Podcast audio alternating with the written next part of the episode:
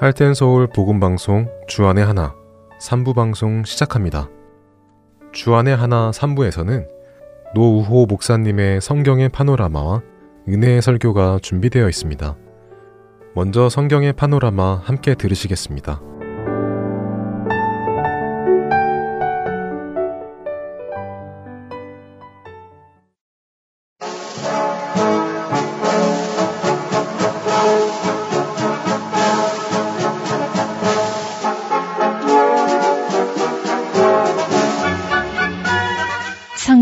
파노라마.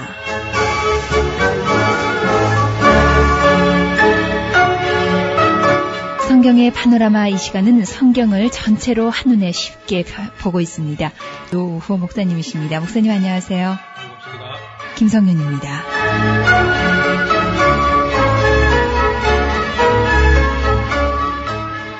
목사님, 저희 기독교 세계관은요. 예. 우리 생명 또 우주가 창조주 하나님의 피조물이다라고 믿지 않습니까? 그렇습니다. 오늘 이 하나님의 창조, 생명의 기원에 대해서 예. 말씀을 나누겠습니다. 그 생명의 기원뿐 아니라 사실은 이제 이 우주의 기원 그리고 이제 생명의 기원, 사람의 기원 이런 기원을 다루는 건참 중요하지요. 모든 가치관이나 세계관이 그 기원론에 기인합니다. 그 어디서부터 출발했느냐? 어떻게 처음에 이 모든 우주와 만물이 존재하게 되느냐? 그래 이제 이런 문제를 가지고 르네상스 이전까지는 거의 다 기독교적 그런 세계관 아니면은 다른 말로 하면 신중심적 세계관 그런 가치관을 가지고 아무 의심 없이 그렇게 살아왔는데요. 중시에 로만 캐도릭이 많이 이제 혼란과 부패를 거듭하는 동안에 유럽에 있는 지성인들이 로만 캐도릭에 대해서 아마 외면하게 되는 지성인들이 교회 등을 돌리게 되는 그런 한때 어떤 그 계몽주의라든지 이런 때가 있었어요. 그러면서 이제 차라리 다시 부패한 캐도릭보다는 차라리 옛날 고전으로 돌아가자. 또 그 어떤 신의 신, 보니까 캐도릭 하는 거 보니까 신에게 별로 기대할 게 없다. 인간으로 돌아가자. 이런 식으로 해서 그저 인간으로 돌아가고 고전으로 돌아가는 것이 인문주의가 되죠. 예, 르네상스 휴메니즘. 그러면서 사람들은 하나님 없이 그저 한번 이 우주와 만물과 인간을 한번 설명해 보려고 하는 그런 아주 엉뚱한 시도가 아, 있었던 겁니다. 그래서 지금 현재 오늘 살고 있는 우리 청소년들을 어, 현대인들은 아주 그 어, 가치관에 큰 혼란을 지금 겪고 있는 거죠. 그게 도대체 나는 누구냐? 내가 어디서 왔느냐? 인간이란 무엇이냐? 또 인간의 사는 목적은 무엇이냐? 사람이 살고 난 다음에 죽음 그 이후는 어떻게 되느냐? 이것을 이제 하나님 말씀을 아예 안 들어버리고 사람이 자기 스스로의 지혜를 가지고 예. 그렇게 이론을 자꾸 만들어 보는 거죠. 하나님 한 분밖에 없는 하나님을 등지고 창조주 하나님을 일단 일단 제쳐놔버리고 다른 답을 만들어 보려고 하니까 끝도 한도 없는 그 이론의 모순을 만들어내면서 지금까지도 혼란 중에 있다가 정답에 대해서는 일부러 길을 막고 눈을 감아버리고 어, 확실하게는 알 수 없다. 아, 이렇게 이제 불가지론자도 나오고요. 그래서 이제 심지어는 무신론자까지도 나오고 그 무신론이란 말이 논리적으로 안 맞으니까 유물론이라는 것도 나오고 그러면서도 사람이 존재하는 건 사실이니까 이건 이거 어떻게 설명해야 되겠거든요. 그래서 나온 이론이 이제 진화론이라는 게 나왔죠. 그게 상당히 과학적인 줄 알고 사람들이 진화론을 갖다가 어, 아주 거기 희망을 가지고 거기에 뭐 우리 존재 문제를 근본적으로 이 기원 문제를 해결해 줄 것이다. 그런 기대를 가지고 있는데 전혀 그럴 수가 없다는 것을 좀 예. 논의하려고 해요. 생명의 기원에 관해서 창조냐 진화냐 하는 문제에는 사실 이게 과학자들이 왈가왈부할 그런 성질의 것이 아닙니다. 왜냐하면은 그것은 생명이라는 것은요, 사실은 과학의 영역을 넘어서 있기 때문이죠. 지금까지 여러 과학자들이 이 진화론을 과학적인 것처럼 이렇게 주장해 왔지만은 그것은 아직까지는 가설에 불과합니다. 이 가설이라는 것은 아직 증명이 안 된 거죠. 네. 그 하나의 가설을 세우는 것뿐이고 실험을 통해서 증명이 되고 언제 어디서 누가 몇 번을 실험했는데도 같은 결과가 나왔을 때 그건 객관적 사실 혹은 과학적 사실이다. 이렇게 말할 수 있는데 진화는 아직 아무도 실험을 해가지고 증명해 본 적이 없습니다. 그렇기 때문에 여전히 이제 가설에 불과한 것인데 하나님 없이 인간을 설명하려고 하다 보니까 그게 그래도 가장 뭐 이론적으로 아주 타당성이 있어 보여가지고 현대인들이 막연하게 그저 거기에 기대해가지고 하나님을 부인하고 있는 거죠. 진화론자들은 지난 1세기 동안 아무런 증거도 아직 붙잡지도 못하고 하여간 진화는 사실이다. 아, 이렇게 뭐 막무가내로 우기는 그런 자세를 가지고 있습니다. 그 지구가 둥근 것이 사실인 것처럼 진화는 사실이다. 이렇게 말하는 사람도 있어요. 그래서 좀 어, 사람들은 어떤 면에서는 그 성향 속에 하나님을 가능하면 좀 안 믿고 하나님 안 믿고 그저 하나님 없이 어떻게 뭐 우주와 인간을 설명할 수 있는 길이 없는가 이런 걸 바라고 있습니다 사람들이 성향이 그 성향이 어디서 나오냐면은 하나님을 벌써 들먹이면은 부담이 생기는 거죠 책임이 생기고 네. 그래서 죄에 대한 것이 자꾸 떠오르고 하니까 가능하면은 하나님 없이 그저 어떻게 우주를 설명해 봤으면 하는 그런 그런 성향이 있습니다. 그것을 좋게 말하니까 성향인데 나쁘게 말하는 게 바로 죄성이죠. 하나님을 피하려고 하는 그런 죄성, 네. 피하고 도, 숨고 도망가는 그런 죄성이 바로 사람들에게 그런 엉터리 이론을 만들어내는 겁니다. 과학적 사실이라는 다른 말로 하면 객관적 사실이라는 뜻인데 언제 어디서 누가 몇 번을 실험해도 같은 결과를 얻을 수 있을 때에 이것을 과학적 사실이라 이걸 분명히 해야 됩니다. 지금까지의 진화론자들은 실험을 통해서 객관적 사실을 증거한 것이 아니라 추측과 어떤 상상으로 가설을 만들어서 주장해온 것 뿐입니다. 증거도 없이 자꾸 주장만 한 것을 독단이라고 해요, 독단. 도그마라 그러고. 어, 마치 그, 도그마 독단이라는 것은 하나님이 그 절대적인 진리를 독단적으로 선포할 때, 그때만 그 권위가 있는 것이고, 사람이 어떤 독단을 주장하는 것은 하나의 그 어느 도단이 될 겁니다. 잘못된 거죠. 다시 말하면 독단은 종교적 선포는 될 수 있지만은 과학적인 건 안 된다는 겁니다. 그렇기 때문에 진화론자들은 이제부터 진화를 과학적 사실이라고 이렇게 함부로 말해서는 안 된다는 겁니다. 반면에 신학에서 말하는 창조라는 말은 또 성경이 말하는 창조라고 하는 그런 말은 과학의 문제가 아닙니다. 이것은 하나님의 계시에 의해서 드러난 성경이 선포이지 과학의 검증이나 받아야 되는 그런 과학 이하의 인간 실험실에서 나올 수 있는 그런 이론이 아니거든요. 창조론은 과학자들의 실험에 의해서도 증명될 수가 없습니다. 마찬가지로 진화도 과학적으로는 그 설명이 안 되고요. 실험이 안 되니까 창조도 이것은 다시 재현이 안 됩니다. 그렇기 때문에 창조를 믿느냐, 진화를 믿느냐, 다시 말하면 우연을 믿느냐, 하나님을 믿느냐, 믿는 문제가 되는 거예요, 사실상. 그래서 진화론은 음. 하나의 종교처럼 되어버렸습니다. 아니면 미신처럼 되어 있든지. 그래 무조건 믿으니까 사실인지 아닌지 그러네요. 확인도 안 해보고 그냥 믿는 거야. 그래서 제가 볼 때는 그건 뭐 하나의 우연 종교의 맹신도들처럼 그냥 무조건 믿는 거예요, 그 사람들이. 진화라는 것이 증거가 있으면 좋겠는데 증거가 단 한 건도 아직도 나타난 게 없습니다. 그래서 오늘 우리가 이 시간에 에, 앞으로도 아마 좀 더 진지하게 좀 논의하기를 바라는데요. 과학자가 실험을 통해서 증명할 수 있는 영역은 제한된다는 겁니다. 극히 제한됩니다. 무슨 말이냐면 너무 작은 세계도 알 수가 없고 실험이 안 됩니다. 반대로 너무 큰 세계도 어, 시험관 안에 들어올 수가 없어요. 우주에 대해서 물리학적으로, 천문학적으로 우리가 아는 것은 아주 제한됩니다. 그리고 우리가 생물학을 한다고 하지만은 생물 하면은 생명과 물질이 결합돼서 생물이 되지요. 예. 생명과 물질. 예. 그런데 그 물질 부분은 과학적으로 어느 정도 어, 논의가 되는데요. 생명과 물질인데 생명 부분은 과학이 전혀, 손을 댈 수 없는 영역에 있는 거죠. 음. 이것은 신학적인 영역이지 과학적인 영역이 아니라는 겁니다. 어, 철학자들이 어느 정도 유추를 통해서 사유를 통해서 생명에 대해서 논의하지만은 철학도 이미 진작부터 생명에 대해서는 알 수 없다고 손을 들었습니다. 그래서 이것은 신학적인 영역, 즉 하나님의 계시에 의해서 우리가 신앙 고백을 할 수 있는 것뿐이지 생명 자체를 어떤 실험관에 넣어가지고 실험할 수 없기 때문에 생명 문제는 과학자들이 말할 수 있는 것은 성질의 것이 아니라는 겁니다. 생명의 기원을 이야기하기 위해서는 먼저 우주의 기원부터 좀 살펴보는 것이 순서인 것 같습니다.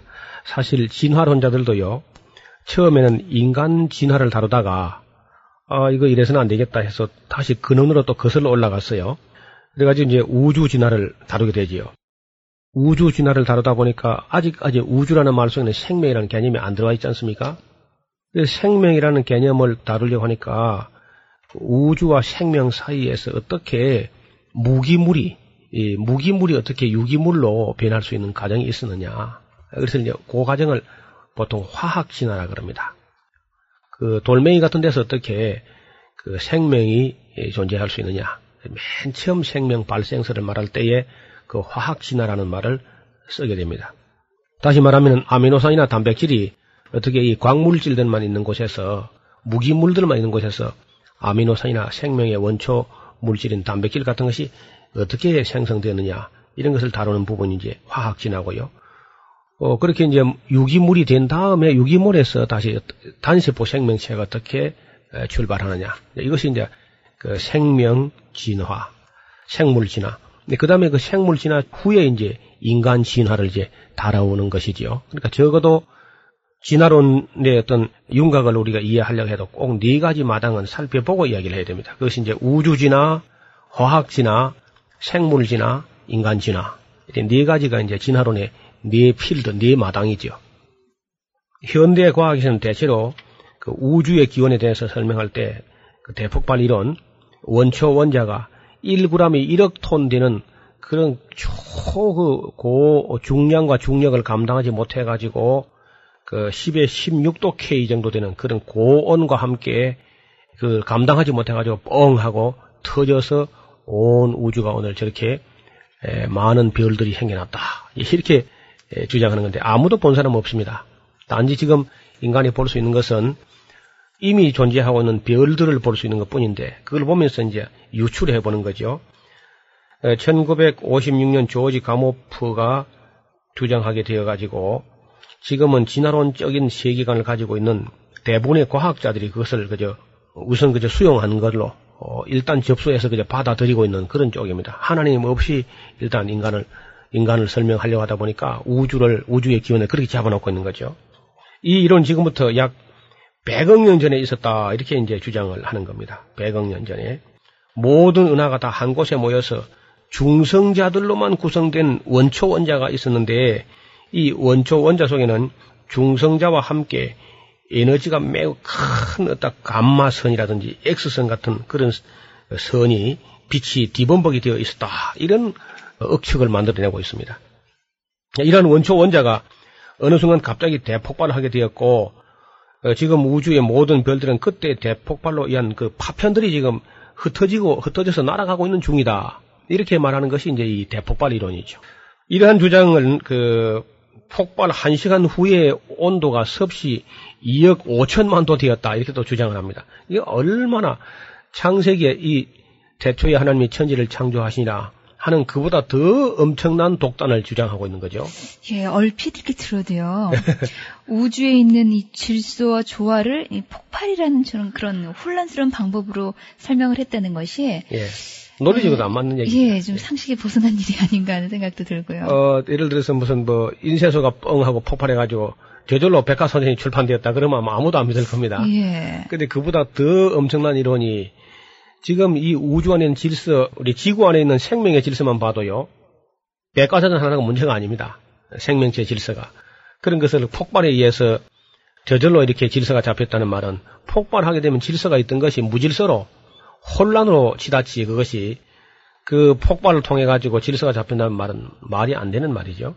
오히려 하나님께서 질서와 조화를 갖춰서 이 우주를 창조하셨다, 그렇죠. 만드셨다라는 그런 이론이 더 합리적인 것 같아요. 그렇습니다. 전지전능하신 하나님이 의지와 지성과 목적을 가지고 또 뜻을 가지고 창조하셨다고 하는 것은 훨씬 더 믿기가 쉽습니다. 네. 구약 성경 이렇게 한번 쭉 읽어보면요. 어, 지금 우리가 성경 자체를 본문을 읽지 않고 지금 이야기를 합니다만은 그 성경을 탁 읽어보면 3,500년 그때 사람들의 그 생각의 스케일이 그 얼마나 웅장한지 현대인도 거의 상상을 못할 만큼 그렇게 놀라운 이야기가 전개되고 있는 겁니다. 대폭발 이론은 다시 말하면 우주가 지금 팽창한다, 늘어난다 하는 가정을 바탕으로 해서 세워진 이론인데요. 우주가 팽창하는 비율로 옛날로 거슬러 올라가게 되면은 우주는 아주 작은 크기로 될 것인데 예, 지금 우리가 볼 수 있는 우주는 150억 년 전에는 작은 한 점으로 모여 있었다 이렇게 주장합니다 그들이. 그러나 어떤 힘에 의해서 대폭발을 일으켰고 그 힘에 의해서 아직도 우주는 계속 팽창하고 있는 중이다 그렇게 예, 생각하는 거죠. 우리가 이제 이런 거 있죠. 이제 총알을 쏘면 그 총구를 나갈 때 제일 빠른 속도로 나갈 것이고 이제 추진력이 다 떨어져서 총알이 떨어질 때 좀 힘이 많이 빠지겠죠. 그러니까 유탄 같이 되면 그 맞아도 별로 아프지 않게 안 되겠습니까? 그런 것처럼 폭발한 그 순간에는 굉장히 빠른 속도로 이제 튕겨져 나갔다가 지금은 서서히 이렇게 늘어나고 있는 중이다. 이런 식으로 이론을 전개하는 겁니다. 이 빅뱅 대어리, 빅뱅 이론, 대폭발 이론은 과학적으로 그럴듯한 그런 설명같이 보이지만 사실은 많은 오류를 내포하고 있습니다.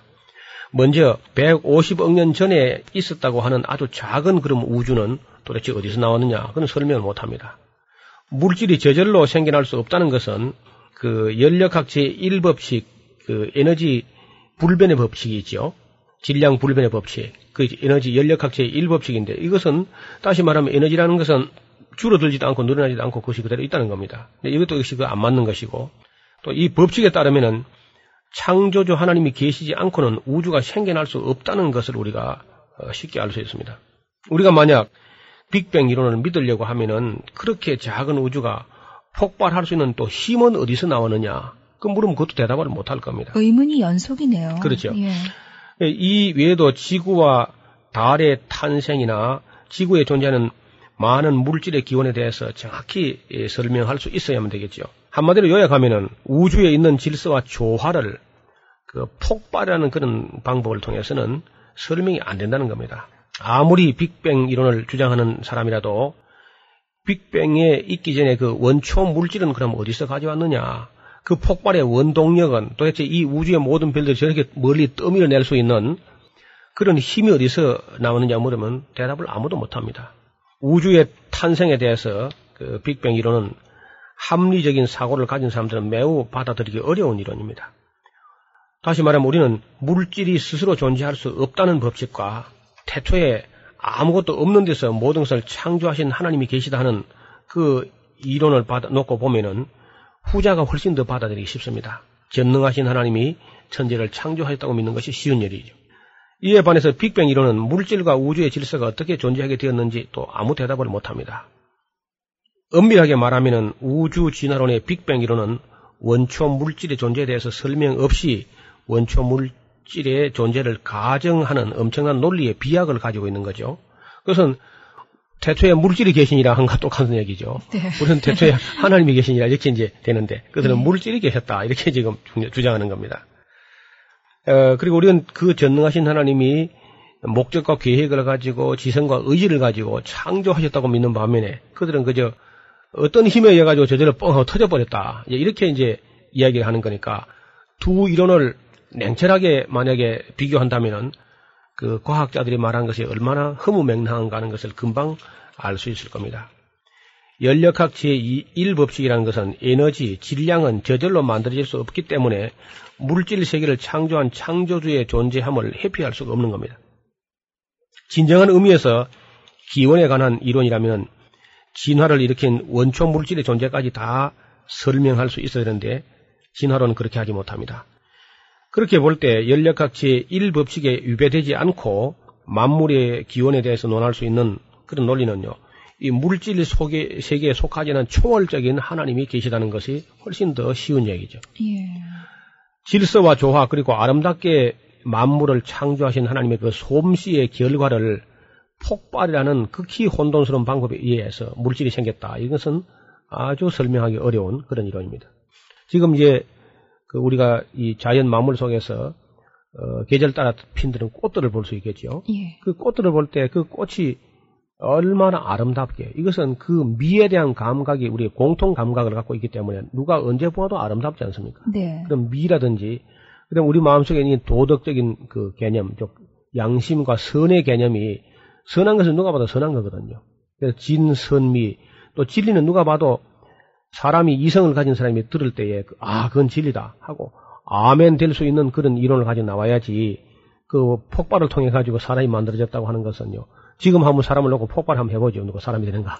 그러니까 그, 그 아멘이 안 되는 진리는 사실 진리가 아니란 말이죠. 우리가 성경을 읽고 들을 때에 우리 심령 깊은 곳에서 진리에 응답하는 우리의 신앙 양심이 아멘 하고 있지 않습니까? 진리는 그저 사람들에게 어, 그 동의를 저절로 그저 구하지 않아도 어, 스스로 동의해 들어오는 거죠.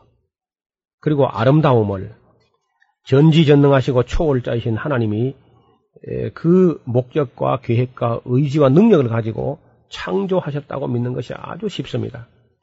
우주 팽창 이론, 다시 말하면 이 적색 편이 그 스펙트럼의 빛이 붉은색 쪽으로 치우쳐 있다는 이 한 사실을 보고서 이것이 바로 폭발되었다 이렇게 말하는 것은 무리가 있습니다.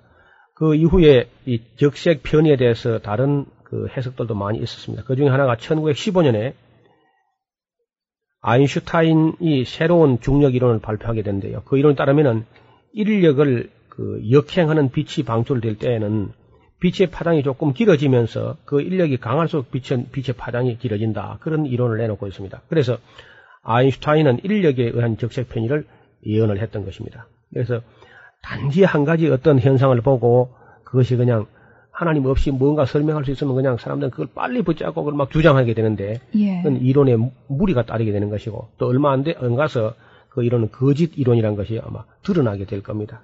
그러나 성경에 있는 창세기의 말씀은 지난 3,500년 넘어 많은 비판과 공격을 받아왔지만은 여전히 가장 타당성이 있는 우리가 실험해 볼 수 없지만은 이론적으로 가장 타당성이 있는 그런 우주 기원 이론으로 믿고 있는 것입니다. 그러고 보면 목사님 자연계에서 발견되는 이 질서 조화는요. 네. 전지 전능하시고 초월자이신 하나님의 창조와 섭리를 믿을 때에만 이해가 가네요. 또 이러한 믿음은 역시 하나님께서 우리에게 주시는 선물인 줄 믿습니다. 성경의 파노라마 지금까지 노우호 목사님이셨습니다. 목사님 고맙습니다. 감사합니다. 김성윤이었습니다.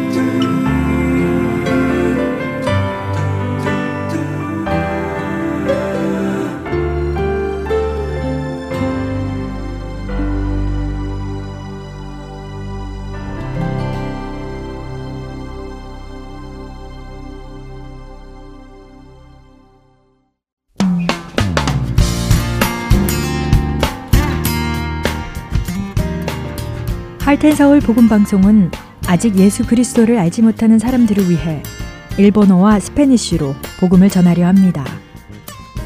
어둠 속에서 빛을 찾지 못하는 그들에게 참 빛이신 예수 그리스도의 복음을 전하는 이 사역에 번역으로 동참하실 분들은 하텐 서울 복음 방송 전화 602-866-8999로 연락 주시기 바랍니다.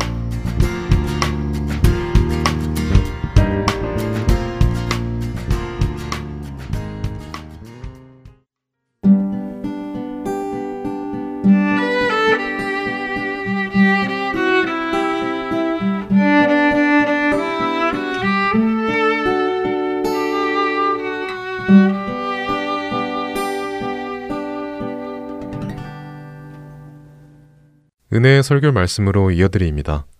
오늘은 종려주일 설교 말씀으로 조지아 아틀란타 한비전 교회 이요셉 목사님께서 로마서 3장 23절부터 28절까지의 말씀을 본문으로 복음이 인생을 결정한다 라는 제목의 말씀 전해 주십니다. 은혜의 시간 되시기 바랍니다.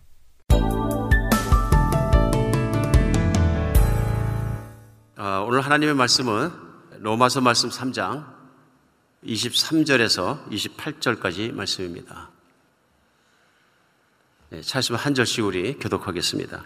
모든 사람이 죄를 범하였으며 하나님의 영광에 이르지 못하더니 그리스도 예수 안에 있는 속량으로 말미암아 하나님의 은혜로 값없이 의롭다 하심을 얻은 자 되었느니라. 이 예수를 하나님이 그의 피로써 믿음으로 말미암아 화목제물로 세우셨으니 이는 하나님께서 길이 참으시는 중에 전에 지은 죄를 간과하심으로 자기의 의로우심을 나타내려 하심이니 곧 이때에 자기의 의로우심을 나타내사 자기도 의로우시며 또한 예수 믿는 자를 의롭다 하려 하심이라.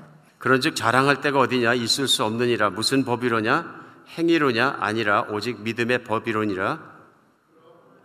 어, 함께 읽습니다. 그러므로 사람이 의롭다 하심을 얻는 것은 율법의 행위에 있지 않고 믿음으로 되는 줄 우리가 인정하노라. 아멘.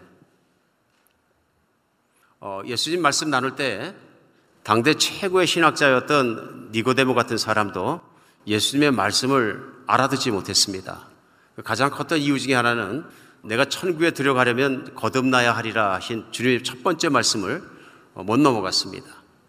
첫 번째는 그가 이해할 수 없었습니다. 그래서 제가 거듭나려면 엄마 뱃속으로 들어갑니까? 하는 얘기를 해서 그가 아직 예수의 말씀을 전혀 깨닫지 못한 걸 그대로 드러냈습니다. 그러자 예수님께서 설명해 주셨습니다. 육으로 난 것은 육이고 영으로 난 것은 영이니 내가 거듭나야 되겠다는 걸 이상히 여기지 마라. 육신 곧 사람의 육신 속에 있는 죄악을 그대로 가진 채로는 하나님 나라에 들어갈 수 없는 것에 대해서 우리 예수님께서는 말씀하시고 어, 인간은 반드시 그렇기 때문에 더 태어나야 한다 하는 것을 말씀해 주셨습니다. 이해하지 못하는 그에게 사람은 거듭나게 할 수 없으나 성령님은 하실 수 있느니라. 사람이 거듭나는 것이 인간의 힘이 아니고 노력이 아니라 바로 하나님의 은혜고 성령님의 역사인 것을 분명히 말씀하셨습니다. 그리고 구체적으로 어떻게 하면 거듭나느냐 하는 것에 대해서 지난주에도 말씀 나눴습니다만은 예수 그리스도께서 그 일을 하러 오셨다. 그래서 구약 시대에 예전에 이스라엘 백성들이 광야에서 뱀에 물려 죽을 때 구리뱀을 만들어서 하나님 말씀대로 장대에 맸다니까 그걸 쳐다본 사람마다 믿음으로 나왔던 것처럼 이제 인자 곧 예수님께서도 나무에 들려야 하리니 내가 나무 십자가에 매달려서 높이 들려야 될 것인데 죽음을 말씀하셨습니다. 그때 내가 사람들을 이끌겠다. 그때 내가 사람들을 거듭남의 길로 이끌겠다. 내가 그들을 인도하고 그들을 받아들이겠다 하는 말씀을 그들을 위해서 그런 일을 하시겠다는 것을 말씀하셨습니다. 인류 역사에 아마 가장 큰 사건입니다. 왜냐하면 누가 무슨 얘기를 하더라도 현재 인류 역사를 보면 역사를 나눌 때 BC AD로 나눕니다. 한국말로는 기원 전, 기원 후. 예수 그리스도를 중심으로 예수님이 오시기 전과 오신 후. 그래서 BC AD가 나누는 것처럼 이 지구의 역사는 반토막으로 나눠진 것이 예수님의 이 땅에 오신 사건을 중심으로 그렇게 됩니다. 아마도 예수님이 이 땅에 오신 사건 중에서도 정말로 가장 중요한 사건을 말하라면 어떤 사건이냐면 예수님이 그 유대 땅 골고다 언덕에서 십자가에 못 박혀 돌아가신 십자가의 사건입니다. 오늘은 종려주일입니다. 종려주일은 예수님께서 맨 마지막 주간에 십자가에 못 박히기 어, 그 주간에 에루살렘을 들어가십니다. 에루살렘을 들어가는데 사람들이 종려나무 가지를 꺾어서 흔들면서 호산나 다윗의 자손에 오신 주님이시여 하고 주님을 찬양합니다. 호산나는 우리를 구하여 주옵소서 하는 뜻이거든요. 그러니까 우리를 구원하러 오시는 우리의 구원자시여 하면서 종려나무를 흔들고 환영했던 사건입니다. 그래서 중요한 것은 뭐냐면 그렇게 환영하고 그렇게 환대하고 그렇게 좋아했던 사람들이 한 주일이 다 지나기 전에 금요일 날 예수님을 십자가에 못 박아 돌아가시게 하게 됩니다. 그냥 돌아가시는 게 아니라 비참한 죽음 앞으로 몰아넣게 되고요. 수많은 사람들이 그 십자가 주의를 에워싸고 죽이라고 소리 지르고요. 십자가에 못 박히는 순간까지도 조롱하고 욕하고 비웃고 했던 그런 사건이 이 지구상에서 있었다 하는 것입니다. 그래서 예수 그리스도께서 이 땅에 오셔서 이번 주에 십자가에 못 박히시고 돌아가신 사건은 어마어마하게 줄명한 결과를 낳았습니다. 지금 이 시간에도 지구상에는 수많은 나라들에서 온 세계에서 예수 그리스도의 그러한 십자가를 바라보며 생각하며 예수님을 찬양하고 그를 따르고 변화된 사람들이 있습니다.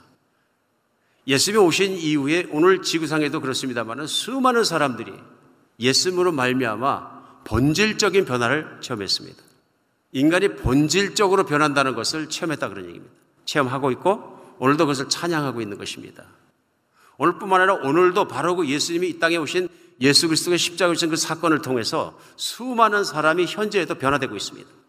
오늘 이 시간에도 전 세계 속에서 수많은 교회와 강단과 모든 것과 선교사님들을 통해서 예수 그리스도의 십자가의 복음이 선포되고 있고 선포되는 곳마다 변화가 일어나고 있습니다. 이것은 하나님께서 하시지 않으면 못 하시는 것입니다. 우리는 정려주간에 알아야 되는 것은 하나님의 아들 예수 그리스도께서 이 땅에 오셨다는 것과 그 하나님이 이 땅에 오셔서 큰 변화를 이루셨다는 것을 우리 정말 하나님의 은혜와 사랑으로 받아들이고 그것을 다시 한번 생각하는 날입니다. 성경에는 많은 변화받은 사람들이 나옵니다. 아마 지난주에도 말씀 나눴습니다. 니고데모가 그 중에 한 명인 것 같습니다. 자기는 유대인의 최고의 신학자였었는데 자기가 천국 들어갈 수 없는 사람이라는 걸 주님을 만나서 깨닫게 되었습니다. 자기의 영적 현주사가 어디인지 어떤 존재의 사람인지를 하늘에서 오신 예수 그리스도의 시각과 관점으로 알게 되었고 보게 된 것입니다. 아, 나는 거듭나지 않으면 천국을 못 가는 사람이구나. 얼마나 갈등을 많이 했겠습니까? 이 말씀을 받아들일 것인가? 아니면 내가 가던 길로 계속 가서 다른 사람들도 주변에서 나를 늘 천국 가는 사람이라 그랬으니까 그렇게 믿고 갈 것인가? 얼마나 나름 갈등을 많이 하고 성경을 뒤져가면서 뭘 찾았겠습니까?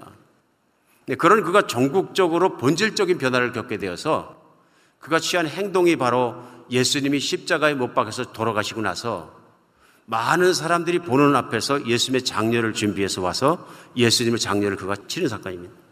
이건 놀라운 변화입니다. 본질적인 변화이고요. 예수님을 핍박할 때 맨 앞에 섰던 사람들이 종교 지도자들입니다. 그런데 니고데모라는 사람에게는 큰 변화가 일어났기 때문에 자기의 체면과 자기의 타이틀과 자기의 재산과 자기의 삶의 모든 걸 다 내려놓고 그때 당시에 반역이다, 이단이다, 뭐 그래가지고 예수님을 갖다가 신성 모독이다, 십자가에 못 박아 죽이는 회중 속에 또 종교의 지도자들 속에서 그가 그런 용기 있는 행동을 하고 예수님의 시체를 받을 수 있었던 것은 본질적인 변화가 일어난 것입니다. 성경 안에는 니고데모만 그런 것이 아니라 대표적으로 또 변화된 사람의 이야기가 나옵니다. 신약 성경에 등장하는 사도 바울이라는 사람입니다. 신약 성경은 그의 서신으로 가득 차 있는데요. 사실은 그도 그 당시에 열심히 있었던 바리새인이고 율법을 공부한 자로서 사실은 예수 그리스도가 돌아가시고 승천하신 후에 그리스도인들을 핍박하는데 맨 앞에 섰던 사람입니다. 그러니까 쉽게 생각하면 예수 그리스도 십자가에 못 박으라 소리 지르고 흥분해서 날뛰었던 거는 둘째치고 예수님이 승천하고 난 다음에도 그리스도인들을 핍박하기 위해서 찾아다니다 그리스도를 만나면 죽였던 사람입니다. 그때 맨 앞에 있던 사람이 사도 바울입니다. 그런 그가 예수님을 만납니다. 그리고 놀라운 깨달음을 갖게 되고 놀라운 믿음을 갖게 되고 완전히 변한 사람이 됩니다. 이건 자신도 얘기하고 누가 봐도 변한 사람이 됩니다. 그래 예수님을 만나고 변화되고 나니까 자기가 사실은 담에 새기는 곳 도시에 찾아가서 그리스도인들을 한 집 한 집 뒤져서 찾아내서 그들을 죽이고 핍박하려고 찾아갔습니다. 그가 가는 길의 변화를 받았는데요. 그 길로 가서 담에색이란 도시에 들어가서 반대 일을 합니다. 예수 그리스도는 이 땅에 오신 하나님의 아들 곧 우리의 구원자시라는 복음을 전하고 다니게 됩니다. 이 기가 막힌 변화가 어떻게 일어냐면요. 예수님을 만나니까 변화가 일어납니다. 니고데모가 예수님을 만나서 변화가 일었던 것처럼 사울이라는 한 청년이 예수님을 만나니까 사도 바울로 바뀌는 것입니다. 그 사도 바울이 자기가 깨달은 예수 그리스도의 십자가의 복음에 대해서 성경에 전합니다. 대표적으로 잘 나오는 데가 로마서인데요. 우리 로마서로 말씀을 나누다가 이제 요한복음 3장 10절을 한번 갔다가 다시 로마서로 돌아옵니다. 그리고 오늘 본문 말씀이 로마서 3장 23절부터 시작하는 말씀입니다. 오늘 사도 바울이 예수 그리스도의 십자가의 사건에 대해서 십자가의 의미에 대해서 십자가의 능력에 대해서 가장 잘 정리한 내용들이 잘 나옵니다.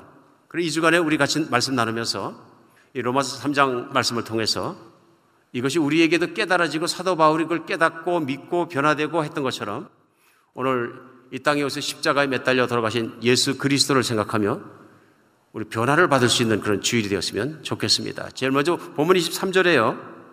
모든 사람이 죄를 범하였으며 하나님의 영광에 이르지 못하더니 그리스도 예수 안에는 속량으로 말미암아 하나님의 은혜로 값없이 의롭다 하심을 얻은 자 되었느니라 이렇게 설명합니다. 예수 그리스도의 십자가에 죽으신 것이 어떤 의미이냐? 무슨 뜻이냐? 그것이 무슨 관계에 있느냐? 뭐 이런 것들을 생각할 때 그런 제일 먼저 얘기하는 것이 무엇이냐면 모든 사람들이 죄를 범하였다는 데 출발합니다. 이 땅에 있는 모든 사람들이 하나님 앞에 의롭지 못해서 하나님 나라에 갈 수 있는 길이 없더라는 거죠. 그래서 못한 것이 뭐냐면 하나님의 영광은 이르지 못하더라. 하나님의 천국에는 완벽하게 의롭지 않은 사람은 들어갈 수 없는 것입니다. 왜냐하면 하나님께서 온전하게 의로우신 분이기 때문에 그렇습니다. 하나님 앞에 죄가 없을 수 없다 그런 얘기입니다. 하나님 또한 탐욕을 갖는 것조차도 죄라고 말씀하시 의롭지 못하다고 얘기하십니다. 우리 세상에 사람, 사람이 탐욕이 있어야 좀 열정도 있고 그래야 어떤 비전도 갖게 되고 희망도 갖게 되고 돈도 벌려고 그러고 출세도 하려고 그러고 공부도 열심히 하고 그렇게 해서 되는 것이지 어떻게 사람이 탐욕 없이 살아갈 수 있느냐. 그런 거 제기하면 사람이 아니지, 이거는. 오늘 하나님은 인간의 탐욕이 인간의 스스로를 교만하게 만들고 교만한 것이 어떻게 되면 또 편견을 부르거든요. 인간의 탐욕 안에 있는 것들이 얼마나 많은 전쟁을 일으켰고 인간의 탐욕으로 말미암아서 얼마나 많은 법정 시비가 붙었고 오늘도 얼마나 많은 가정들이 인간의 탐욕으로 말미암아 이기심으로 말미암아 싸우고 흩어지고 자식이 피해를 보고 모든 사건들이 일어납니까? 인간 안에 있는 이기심들이거든요. 이 이기심은 탐욕에서 나오는 거예요. 그러니 이런 것에 완벽하고 거룩하신 하나님의 천국에 들어갈 사람이 누가 있겠느냐 하는 것이 누가 완벽하느냐 하는 것입니다. 모든 사람이 죄를 범하였음에 하나님의 영광에 이르지 못하더니 오늘 그런 사람에게 거듭나지 않으면 안 된다. 왜 그러냐? 인간은 본질 그 자체가 탐욕스럽고 본질 그 자체가 이기적이고 본질 그 자체가 교만하고 본질 그 자체가 편견을 가질 수밖에 없는 타락한 시스템이다 는 것이. 타락한 시스템. 그러니까 본질적인 변화를 일어나는 건 뭐냐면 옛 것이 죽고 새 것으로 살아야 되는데 죽고 사는 것이거든요. 그게 거듭남인데 오늘 사도 바울은 이것을 예수 그리스도의 십자가의 사건에 어떻게 표현하고 있냐면 결국 모든 사람이 하나님의 영광에 들어갈 수 있는 죄인이더니 24절에 그리스도 예수 안에 있는 속량으로 말미암아 하나님의 은혜로 값없듯이 의롭다 하심을 얻은 자가 되었다 이렇게 표현합니다. 십자가의 뜻이 뭐냐면 예수 그리스도께서 죄값을 치른 것이다 이런 뜻입니다. 여기 속량이란 단어가 쓰이거든요. 예수 그리스도 안에 있는 속량. 속량은 노예나 종을 살 때 치른 대가입니다. 오늘날은 뭐 노예나 종이 없습니다만은 과거에는 노예들이 있었습니다. 노예를 사면은 농사를 질 수 있고 노예를 사면 부릴 수 있고 노예를 사면 편하게 살 수 있고 오늘날 기계를 하는 걸 전부 다 사람을 써가지고 불과 얼마 전까지만 해도 미국이 그렇게 살았다는 것을 알 수 있습니다. 오늘날 편견이 있는 것도 그래서 그런 것이고요. 성장은 코로나 노예를 대가를 주고 사서 자유케 하는 것을 성장이라고 합니다. 대가를 치르는 거죠. 예수님께서 십자가에서 인간의 죄의 대가를 치르셨다는 것입니다. 너를 노예로 묶고 있는 값이 얼마냐 하는 것입니다. 그걸 내가 치러주겠다. 도대체 돈 얼마가 너희를 묶고 너를 정말 평생을 묶고 있는 것이냐. 오늘 예수님께서 십자가에 못 박혀 돌아가신 사건은 성량이라는 표현을 통해서 바로 죄의 값을 치르셨다. 너의 죄의 값이 얼마냐? 그 값을 예수님께서 자기 생명에 피를 흘리셔서 치러주셨다는 것입니다. 그렇기 때문에 놀라운 사건이고요. 그 다음 절에 계속되는 25절에서는 이 예수를 하나님이 그의 피로써 믿음으로 말며 화목제물로 세우셨으니 이는 하나님의 길이 참으신 중에 전에 지은 죄를 간과하심으로 자기의 우러우심을 나타내려 하십니다. 설명합니다. 이게 무슨 뜻이냐 하면 이 예수를 하나님이 그 피로 믿음으로 말미암아서 화목제물로 세우셨다면 화목제물이라는 단어를 씁니다. 속량 외에 또한 어, 내용은 뭐냐면 화목제물이라. 예수 그리스도께서 십자가의 죄값으로 대신 피 흘려 돌아가시고 못 박히로 말미암아 이런 결과가 무엇이냐면요. 하나님과 죄인 사이가 화목해질 수 있도록. 반대로 얘기하면 하나님과 죄인 사이는 어떤 관계냐면은 원수 사이다. 성경을 이렇게 표현합니다. 하나님의 진노의 대상이 죄인이다. 이렇게 말씀합니다. 하나님은 죄를 싫어하시고 미워하시기 때문에 그렇다. 성경 시편에 보면 하나님은 죄인도 미워하신다고 나와 있습니다. 그렇다 죄인을 사랑하십니다. 이것이 하나님만이 하실 수 있는 일입니다. 그 하나님께서 예수님이 흘리신 그 피로서 말미암아 그를 믿는 사람에게 깨끗함을 주시고 하나님과 믿는 사람이 화목해질 수 있도록 예수 그리스도는 화목의 제물로 바쳐졌다. 예수님께서 자신의 생명을 바치고 그런 모든 희생의 제물로 자신을 드림으로 말미암아서 하나님의 의의 요구를 만족시켜 주었고 이제는 하나님과 죄인 사이의 길을 화평케 해 주셨다. 화목해 주셨다. 그래서 성량으로 십자가에 돌아가시고 화목제물이 되셨기 때문에 그 결과가 뭡니까? 그 결과가 그 다음 계속되는 말씀에 나옵니다. 25절에 보면요. 이 예수를 하나님이 그의 피로 믿음으로 말미암아 화목제물로 세우셨으니 이는 하나님께서 길이 참으시기 전에 참으시는 중에 전에 지은 죄를 간과하심으로 자기의 의로우심을 나타내려 하심이라. 간과라는 단어를 사도 바울은 씁니다. 예수님이 십자가에 못 박혀 죽으시고 죄의 대가를 치러 주시고 하나님 사이를 화목해 주셨는데 그 화목됨으로 어떻게 그 일이 일어났느냐 하는 것을 어떻게를 설명합니다. 그것은 하나님께서 보실 때 죄인의 죄를 간과해 주신다. 이건 하나님 쪽에서 하는 것입니다. 인간 쪽에서 하는 것이 아니고요. 간과해 주신다. 그런 얘기는 뭐냐면요. 넘어가 주시는 거죠. 패스 오버입니다. 영어로. 인간의 죄를 넘어가 주시는데 그냥 넘어가는 것이 아니라 예수 그리스도께서 흘리신 보혈, 바치신 생명의 그것을 보면서 예수 그리스도의 보혈을 보고 넘어가 주시는. 이 사람은 죄인인데 이 사람의 죄고 모든 것들이 내 아들 예수로 말미암아서 다 치루어졌다는 걸 보고 하나님께서 그를 죄가 없는 사람으로 받아들여 주시는 게 간과하는 것입니다. 여기서 우리가 알아야 되는 것은 무엇이냐면요. 하나님께서 그를 예수님으로 말미암아 예수를 믿는 사람을 죄가 없는 사람으로 받아들여 주셨다는 것입니다. 죄를 인정해 주지 인정하지 않으시는 겁니다. 여기 뭐가 포함되어 있냐면요. 죄를 기억하지 않는 것까지 포함되어 있습니다. 여러분 세상에서는 살인죄를 지고 감옥에 들어가서 20년형을 받고 나왔어요. 그 사람이 비록 20년형을 다 치르고 나왔다 할지라도 밖에 나와서 사는 동안은 살인자, 전과범, 흉악한 사람, 나벨을 뗄 수가 없습니다. 얼마나 어렵습니까? 그러니까 세상에서 형무소 가서 형기를 다 치렀기 때문에 당신은 깨끗한 사람이야. 죄를 안 졌을 때나 지금이나 똑같아. 살인죄를 지기 전부터. 그런 건 세상엔 없습니다. 그 흔적을 지울 수가 없는 거죠. 복역 기록이 있고 판결 예문이 있고 다 있기 때문에 지울 수가 없습니다. 근데 성경에서 하나님은 너희 죄를 용서하시고 기억하지 않겠다고 했습니다. 이게 강과입니다. 과거에 내가 어떻게든 내가 기억 안 하겠다. 인간은 못 합니다. 사람은 이것에 대해서 무능력합니다. 정말 그렇죠? 그런 것 같아요. 우리가 살면서 우리가 피해받은 거 참 오래 기억합니다. 내가 힘들었던 거 오래 기억하고 다른 사람이 나에게 손해를 끼치면 피해를 끼치면 굉장히 오래 기억합니다. 가정생활을 하면서도 그렇죠. 가정생활을 하면서도 부부간에도 아프게 한 거를 용서해 줬는데도 끊임없이 생각나니까 나중에 또 화나면 또 들볶습니다. 그런 일이 나오는 거죠. 용서가 안 된 거죠. 마음속에 남아있는 거죠. 하나님을 하십니다. 하나님이 이걸 간과해 주실 때 꼭 필요한 것이 뭐냐면 예수 그리스도께서 십자가에서 피 흘려 죽으심으로 그 죄의 대가를 치러 주신 사건입니다. 십자가의 사건인 거죠. 하나님이 얼마나 의로우시냐, 얼마나 정의를 추구하시냐 하는 것은 십자가에 매달린 그 아들 예수 그리스도의 피 흘리고 주신 정말 그 사건을 생각하면 됩니다. 하나님은 정말 무시무시할 정도로 의로우신 분이시다. 그런데 또한 하나님은 사람을 살리셔야 되는데 그것이 바로 예수 그리스도께서 십자가에 못 박혀 죽으심으로 죄인들의 죄의 대가를 치러 주시고 인간을 의롭다 하셨으므로 제 대가를 치르고 의로워졌으니까 누가 시비하겠느냐 이러니 기가 막힌 일입니다.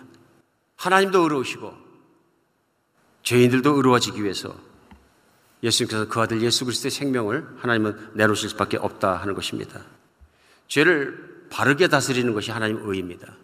죄를 바르게 처리하는 것이 하나님의 의입니다. 이 죄를 처리하는 문제에서 적당히 아무렇게나 하나님 뭐 편한 대로 이렇게 처리하는 것이 아니라 그 의를 완벽하게 지키는 것으로 처리하시는 것을 볼 수 있습니다. 오늘 특별히 요한복음 3장 16절은 믿는 분이나 안 믿는 분이나 교회 안에서나 밖에서나 많은 분들이 외우시는 구절입니다. 하나님이 세상을 이처럼 사랑하사 독생자를 주셨으니 이는 저를 믿는 자마다 저를 믿는 자마다 멸망치 않고 영생을 얻게 하고자 하려 하면 이게 바로 니고데모의 대화 속에 나와 있는 핵심적인 예수님이 자신이 무엇을 하실지 아버지가 어떻게 하실 것인지를 드러내신 것입니다. 오늘 27절에는요 사도 바울은 이렇게 표현합니다. 그런즉 자랑할 때가 어디 있느냐? 있을 수 없느니라. 무슨 법으로냐? 행위로냐? 아니라 오직 믿음의 법으로니라. 그러므로 사람이 의롭다 하심을 얻은 것이 율법의 행위에 있지 않고 믿음으로 되는 줄을 우리가 인정하느니라. 여기서 단어가 무엇입니까? 믿음입니다. 무엇으로 인간이 의롭게 되느냐? 무엇으로 인간이 죄인이었던 사람이 의인으로 변하느냐? 성경을 열심히 읽고 그 의대로 행하면 의롭게 되는 것이냐? 인간은 그렇게까지 완벽하게 의로워질 수가 없다 하는 것입니다. 그러므로 여기서 하나님이 내어주신 길은 뭐냐면 바로 그 예수 그리스도께서 나를 위해 십자가에 못 박혀 죽으시고 피 흘려 돌아가신 것이 내 죄 때문에 그렇다는 것을 내가 믿고 그 예수님을 받아들이고 예수님을 믿고 그분을 나의 구세주로 받아들이고 그분을 나의 구원자로 받아들여서 예수님을 믿는 것이다 하는 것을 오늘 성경은 설명하고 있습니다. 믿음입니다. 사도 바울이 표현한 대로 자랑할 데가 없습니다. 아무것도 없습니다. 이 믿음 안에는 물론 하나님을 믿는 믿음이 들어있는 것입니다. 성경 말씀을 믿는 믿음이 들어있는 것입니다. 오늘 여러분과 저도 성경 말씀을 나누고 있습니다만은 성경 말씀이 선포될 때 두 가지 종류의 반응이 있어요. 성경 말씀이 믿어지지 않는 사람, 오늘 말씀이 믿어지는 사람. 성경 말씀이 믿어지면 어떻게 받아들이냐면 성경 말씀이 진리이고 성경이 말씀하시는 예수님이 하나님의 아들이고 이 땅에 오셨고 죄인을 위해서 죄인의 죄의 대가를 십자가에서 치르셨다는 것이 믿어지는 것입니다. 안 믿어지면 예수님과 관계가 없고요. 믿어지면은 예수님과 관계가 있는 것입니다. 믿음이 얼마나 중요합니까? 굉장히 중요한 것이죠. 근데 오늘 또 특별히 설명하면서 무슨 얘기가 나오냐면요. 이것은 전적으로 하나님의 은혜라. 자기가 자랑할 게 없다고 얘기합니다. 자랑할 게 없다. 잘 생각해 봐야 되거든요. 왜냐하면 어떤 경우에는 우리가 생각할 때 내가 구원받은 건 한 50%는 내가 의인이 된 거는 나도 믿음을 가지려고 노력했으니까 내가 믿음 가지고 노력한 것만큼 내가 노력했기 때문에 내가 됐다 이렇게 생각을 합니다. 오늘날 사실은 솔직하게 교회에서도 꽤 많은 사람들이 교회를 다니고 오래 다니시면서도 많은 성도님들이 내가 교회를 다니기 때문에 구원받았다고 생각하시는 분도 계시고 또 내가 굉장히 연륜이 쌓였기 때문에 언제인지 모르지만 내가 구원돼서 예수를 믿는다고 생각하시는 분도 계십니다. 근데 사실은 여기서 중요한 것은 뭐냐면 그렇게 믿으시면 내가 교회 다닌 것, 교회 섬긴 것, 열심히 한 것, 봉사한 것, 집사로 섬긴 것 이런 것들이 실제 복음의 자리에 대신 들어가 앉으실 수 있다는 거예요. 이게 무슨 얘기냐면은 하나님의 의에 대해서는 완전한 의에 대해서는 모든 죄인은 인간은 죽은 인간이에요. 의에 대해서는 영적으로 죽은 인간이에요. 내가 반쯤 살릴 만한 인간이 아니라 그런 얘기죠. 하나님의 아들 예수 그리스도가 이 땅에 오셔서 십자가에 피를 흘리고 돌아가셨다는 얘기는 하나님께서 목숨을 걸고 우리를 구해주셨다 그런 얘기죠. 목숨을 걸고 나를 구해주셨다. 나의 생명을 제했다. 바꾼 겁니다. 이 자리에서. 십자가는 교환이 일어나는 거죠. 예수님은 의인인데 죄인의 자리에서 죽으시고 나는 죄인인데 의인의 자리로 살아난 거죠. 십자가는 그런 자리입니다. 죄인이 죽어서 죄인이 대가를 치러야 되는데 그 대가를 치지 않고 죄인은 의인이 되고 살아나는 것이 십자가입니다. 그래 자랑할 게 어디 있습니까? 내가 십자가에 죽었습니까? 아닙니다. 놀라운 일인 거죠. 그래서 성경은 이것이 은혜라는 말을 씁니다. 예수님의 십자가는 사람을 근본적으로 변화시킵니다. 이 자리에 계신 분 중에서 말씀을 듣는 분 중에서 근본적인 변화를 체험하신 분들이 계신 줄 믿습니다. 많이 계십니다. 그 근본적인 변화가 오면은 분명하게 하는 것입니다. 내가 얼마나 큰 죄인인가가 깨달아지는 거죠. 그 죄의 심각성과 정말 그것이 어떨마나 하나님 앞에서 어마어마한 일인지를 내가 깨닫게 되는 그런 사건이 있는 거죠. 그래서 철저한 근본적인 변화라는 것은 내가 하나님 앞에 죄인이라는 오늘 말씀 첫 절에 23절 시작하면서 모든 사람이 죄를 범하였음에 하나님의 영광에 이르지 못하더니 하나님 보시기에는 죄인이라는 것입니다. 그리고 그 죄 때문에 내가 철저하게 통감하고 깨닫고 아파한 경험이 있어야 한다. 때에 따라서는 교회 되는 성도님 중에서도 이런 근본적인 변화를 체험하지 못하고 다니신 분들이 꽤 계십니다. 오늘 이 시간 성령님이 오셔서 감동을 주시고 십자가를 깨닫고 하나님을 알게 되고 하나님을 더 깊이 믿게 되고 내 모습을 보게 되어서 변화를 주시는 근본적인 변화의 역사가 있기를 간절히 바랍니다. 요한복음 3장에 예수님께서 직접 말씀하시면서 사람으로 거듭나는 것이나 사람이 거듭난다는 것은 믿지 않고서는 십자가의 죽음을 믿지 않고서는 내가 그런 죄인이라는 걸 깨닫지 않고서는 거듭날 수가 없거든요. 죽을 수가 없거든요. 새 사람이 될 수가 없거든요. 죄가 용서받을 수가 없거든요. 성령이 하시는 겁니다. 하나님이 해주십니다. 내 마음을 열어주시고 믿게 해주시고 붙들어 주시기 하나님의 은혜입니다. 예루살렘을 향해 발을 올리시는 그리고 골고다로 올라가 십자가 못 박신 예수님을 한번 생각해 보십시오. 사람들이 소리 지르는데 거기에서 그 고통 중에 피를 흘리고 절규하고 끝내는 진이다 하고 돌아가신 예수님 한번 생각해 보십시오. 병사가 옆구리를 창으로 찌르고 창자가 쏟아지고 피가 쏟아지고 물이 쏟아지고 피가 철철 흐르는 무서운 현장 한번 생각해 보십시오. 얼마나 잔인하게 죽었는지, 얼마나 저주받은 모습으로 돌아가셨는지, 죄인의 자리가 어떤 것인지를 우리가 느끼게 합니다. 예루살렘에 오시고 십자가를 메고 언덕길을 올리시고 십자가가 세워지고 손발에 목이 박히고 고통 속에 돌아가신 예수님을 보면서 무엇을 느끼십니까? 나는 그 예수 그리스도의 십자가와 무슨 관계가 있습니까? 우리 하나님 앞에 진실로 말씀 속에 이것이 깨달아지고 우리 바른 관계 속에 들어가는 여러분과 제가 되었으면 좋겠습니다. 성경 요한복음을 시작하자마자 10절로 12절에 이렇게 말씀합니다. 그가 세상에 계셨으면 세상은 그로 말미암아 지은 바 되었을 때 세상이 그를 알지 못하였고 자기 땅에 오매 자기 백성이 영접하지 아니하였으나 12절입니다. 영접하는 자, 곧 그 이름을 믿는 자들에게는 하나님의 자녀가 되는 권세를 주셨다 말씀하십니다. 영접하는 자, 곧 하나님을 믿고 그 십자가의 은혜를 받아들이는 자, 하나님의 자녀가 되는 권세를 주십니다. 우리 앞에는 십자가를 바라볼 때 선택이 있습니다. 하나님 나 자신의 모습이 어떠한 모습인 걸 하나님 바르게 보고 그분의 죽음을 나의 죄 때문이라는 것을 받아들이고 주님 앞에 엎드리고 그리스도로 말미암아 십자가로 말미암아 용서받는 자리에 들어가는 것과 다른 한 자리는 내가 하나님을 거부하고 돌아서는 자리입니다.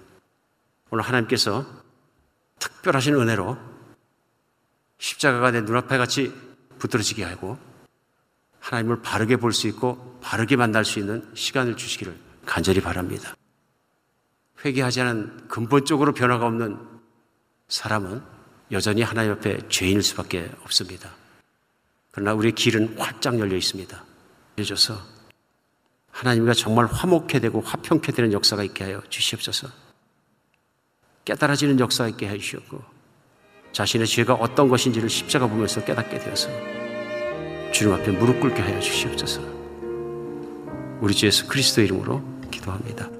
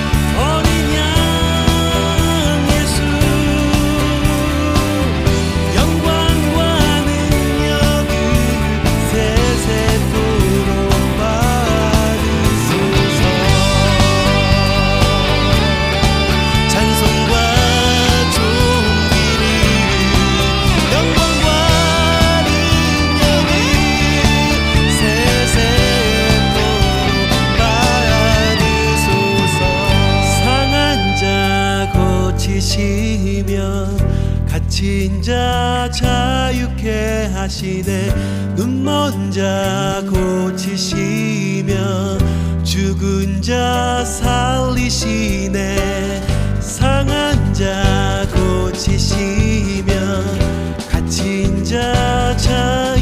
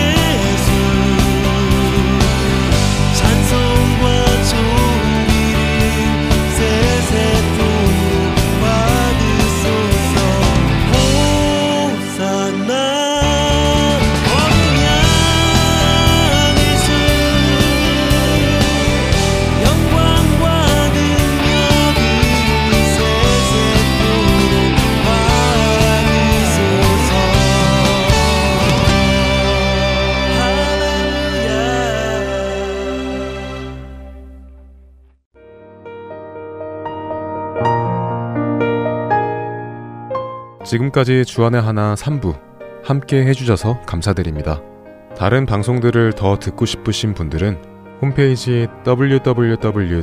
할테앤서울 o r g 에서 특별 방송을 클릭하셔서 들으실 수 있습니다.